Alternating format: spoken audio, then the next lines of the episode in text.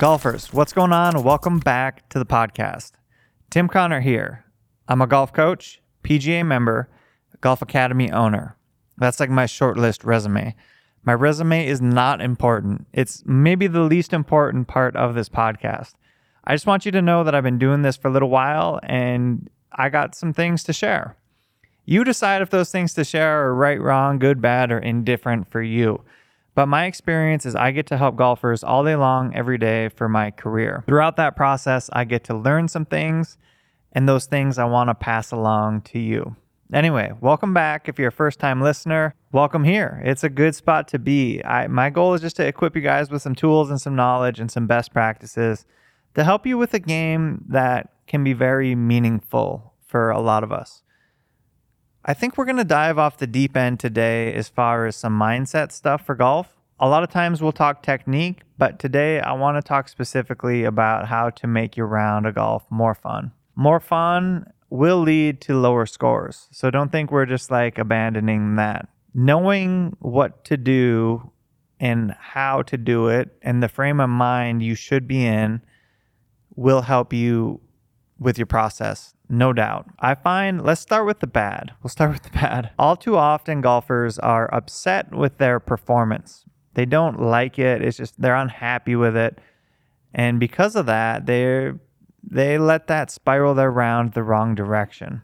We want to be happy with our performance, regardless of the outcome of the score. Because of the amount of time you're going to put into golf, you need to enjoy the whole journey if you're not enjoying that, you're doing it for the wrong reasons. Ultimately, when you shoot the score you want to shoot, if that's the only reason you've been doing it and you get to that point and you haven't enjoyed the journey, it's not going to be as satisfying as you'd like it to be. In fact, you're the same golfer today as you will be tomorrow. So why wait for tomorrow what you can have today? When you go out and play golf, here's your job. Your job is to hit one golf shot at a time. What that means is golf requires this intense amount of mental preparedness and being present for a short amount of time. So all you're trying to do is be 100% present for a 5 to 10 second window. Hit your best possible golf shot that you can hit in that moment and then have a short memory and move on to the next. Regardless of if you hit it good, bad or indifferent, all you can do on your next shot is hit your best shot. Your previous shot should not affect how you hit your next shot. All right? You just want to step into that box and be present. Now, here's the confusion for a lot of golfers is most golfers have good intentions. They want they want to do well, they want to do better. And they want to they want to think about some things to help themselves do better. Now, assuming you're thinking about the right thing, that's that's a big part of the variable of this equation is that you're thinking about the right thing. But let's assume you are thinking about the right thing. Your job, when you're thinking about that, whether that's form or something to do with how you're swinging the club, some kind of mental cue to help get you set the right direction. You should think about that thing in your pre shot routine. But when you step over the golf ball, the last thing you want to do is set your intention for the shot you want to hit. Maybe you keep that one simple cue in the back of your head but just be present 100% on the shot you want to hit. There's this think box, hit box principle, which I totally agree with. I want to give credit to the founders. Vision 54, I think, it was the first people that I've heard found this idea of think box, hit box. I think it's talked about in other sports. The idea is that you have an opportunity to think about what you want to do prior to the shot and then when you step up to the shot, you have to clear your brain and do your best to execute. Now, how does this all relate to having more fun? Is if you understand your job shot to shot, the game should be more fun. There should not be the emotional highs and lows of hitting a bad shot and a good shot. And that's why you'll see a lot of great players who are very steady keeled. They're just, you don't see them get real high when they're high. You don't see them get real low when they're low. They're just kind of grinding. And that I shouldn't call it so much as grinding is they're staying in that like flow state of performance where the highest performance is possible because they're in the zone and and there are multiple ways to stay in the zone and that may be another podcast for for another day but basically a lot of that depends on your personality type as, as to what is the best way to help yourself perform as you go Some people want the round to be more lighthearted. Some people want the round to be more serious. And so much of that depends on who you are and what you want it to feel like. I know for me personally, some of my best rounds were when I was joking with friends and humming a tune in my head.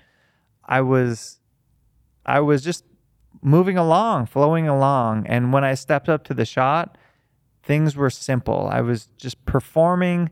It wasn't a one, two, three, step four, step five, step six kind of sequence. Now, I am not your reference for the best golf. I p- played pretty good golf, better than most for sure, but I always want to reference the best players when we're talking about like who is the example we should follow. And and those are your tour players. They're your PGA and your LPGA tour players. They've played and performed the game at the highest level. I think all too often some people say, well, because they're a tour player, it's not relatable. And I guess there is some truth to that. Is they struggle with different things, relatively speaking. Our level, we should aspire to perform things more similarly to how they go about it because they're leaving clues behind every single time they play golf. There's a reason they're able to perform at that level. And I think there's a lot to be gleaned and gained from from just being observant of what good players are do, how they conduct themselves, how they structure their week, how they show up to the course to practice, and then they ramp up as they go throughout their week. But let's circle back to mindset because that's really what I wanted this podcast to be about and just help you gain some more direction on the golf course, some mental direction, and that will help with the physical direction of your golf shot. Now, when you approach your first tee shot that day, uh, and this is like a point of contention for a lot of people because there's a lot of nerves. The thing about nerves you have to understand, and, and these nerves can show up at any time, and they will show up at times, and it's important you practice with that kind of pressure. Nerves simply mean you care. You should not feel nerves and, and think that's a bad thing. When you feel nerves, you need to lean into that and be like, this is a good thing. This means that I care. And this is an opportunity to practice in a situation with a heightened sense of awareness and heart rate. And that kind of practice is very invaluable because when you go to perform, eh, whether that's shooting your best round or winning your first tournament, or maybe doing something for the first time ever, those nerves are going to start to show up. So we need to understand how to manage them. The best way to manage them is to have some type of pre shot routine that helps prime the pump for your nervous system. Your pre shot routine gives your body a sense of comfort in a world that may feel uncomfortable. And that's why your pre shot routine is so important. Some of you, as it sits today, don't have a pre shot routine, and you need to walk away from this podcast and develop one. My simple prescription for a pre shot routine is one to two practice swings, full range of motion, practicing the shot style you want to hit. Now, you need to decide if you want to hit one or two practice swings. That's your call. I kind of like two but I'm good with one or two. I don't like three or four. It ends up taking too long for pace of play, and it ends up being paralysis by analysis. So pick one or two practice swings, step up, and execute your golf shot. I use two. So if I were to step onto the first tee, uh, let me let's walk through it step by step. The first thing I will do is step behind the golf ball and pick a relative line for my shot, and then I draw that line back using the shaft of the club, putting it in the air, closing my non dominant eye, my left eye, and going from the shaft of the club to my target and coming back to the golf ball and trying to find an intermediate target 12 to 24 inches in front of my golf ball. Whether that's a miscolored piece of turf or a little divot, there's always something there if you're outdoors. If you're indoors, there may not be because you're on a more of a perfect surface. But if you're outdoors, it will be there. You'll find a blade of grass, you'll find something. So I'm going to pick that thing up. I'm going to step up to my golf ball, try to align my club face to that thing, try to align my body to that club face. And then I'm going to step away from that ball and I'm going to make one or two practice swings. Well, I'm going to make two if we're talking about me. I'm going full, through full range of motion. I may be thinking about something that help, will help my swing. And I'm also thinking about my shot shape. Do I want to work it right to left? Do I want to see it high or low? There's a bit of visualization going on as to what I would like it to look and feel like in an ideal world. I'm I'm going for perfect practice at this opportunity. And if you have if you're working through something mechanical, this is your opportunity to practice that mechanical thing. whether that's closing or opening your club face or having your body more involved with your takeaway, whatever that thing is, this is your opportunity to practice that. So I want you to use that and and set your focus for a perfect practice. One or two swings, step up to the golf ball, put that in the back of your mind, and then put your shot shape into the primary part of your mind. So you want to see that golf ball working right to left to the hole, landing on the right side of the green, trickling down to the hole. And you're visualizing success. You can actually manifest success very much so in golf.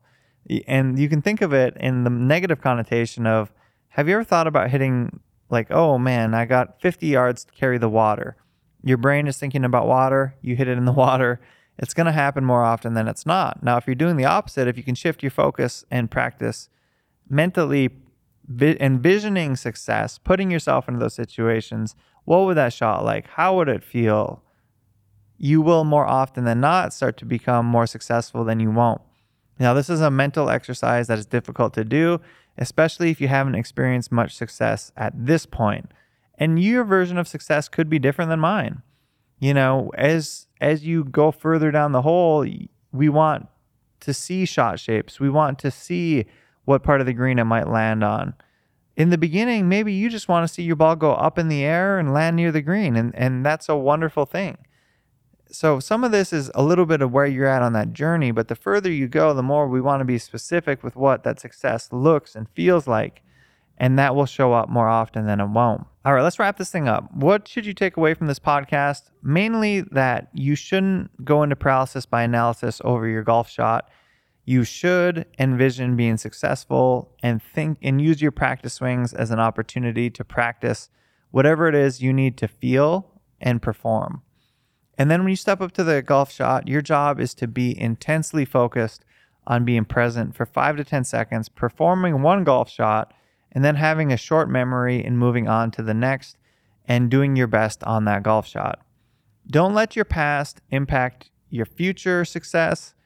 Don't let it drag you down. Don't let it get you too high. Don't let it get you too low. Just step into your golf shot and do your best get to know yourself a little bit and figure out when you are performing your best. Take some notes. What are the things that helped you play that way? What are the things that kept you in that flow state, playing better than normal? Because success leaves behind clues. And I think if you don't take anything else away from this podcast, take that away. Success leaves behind clues. Study what good players do. It doesn't mean that their their roadmap is your roadmap, but it certainly is letting us know some things leave this podcast a review, share it with a friend. That is your gift to me. That helps this podcast grow. And I just want to reach more golfers, help more golfers, and deliver a message that golf can be fun. And if it's going to be something that you do, you're going to spend a lot of time doing it. You might as well have some fun. You might as well make the best of it. Golf is a long road. You can play it for the, your entire lifetime. So learn some stuff, pass along some stuff, help out a friend and I will catch you back here, same time, same place next week. And send me your feedback. Let me know what you thought of this. If you like talking about mindset, if you got any future ideas for me, remember I put out a podcast every week, so I can use your help. I can use your help. I'll catch you back here, same time, same place next week.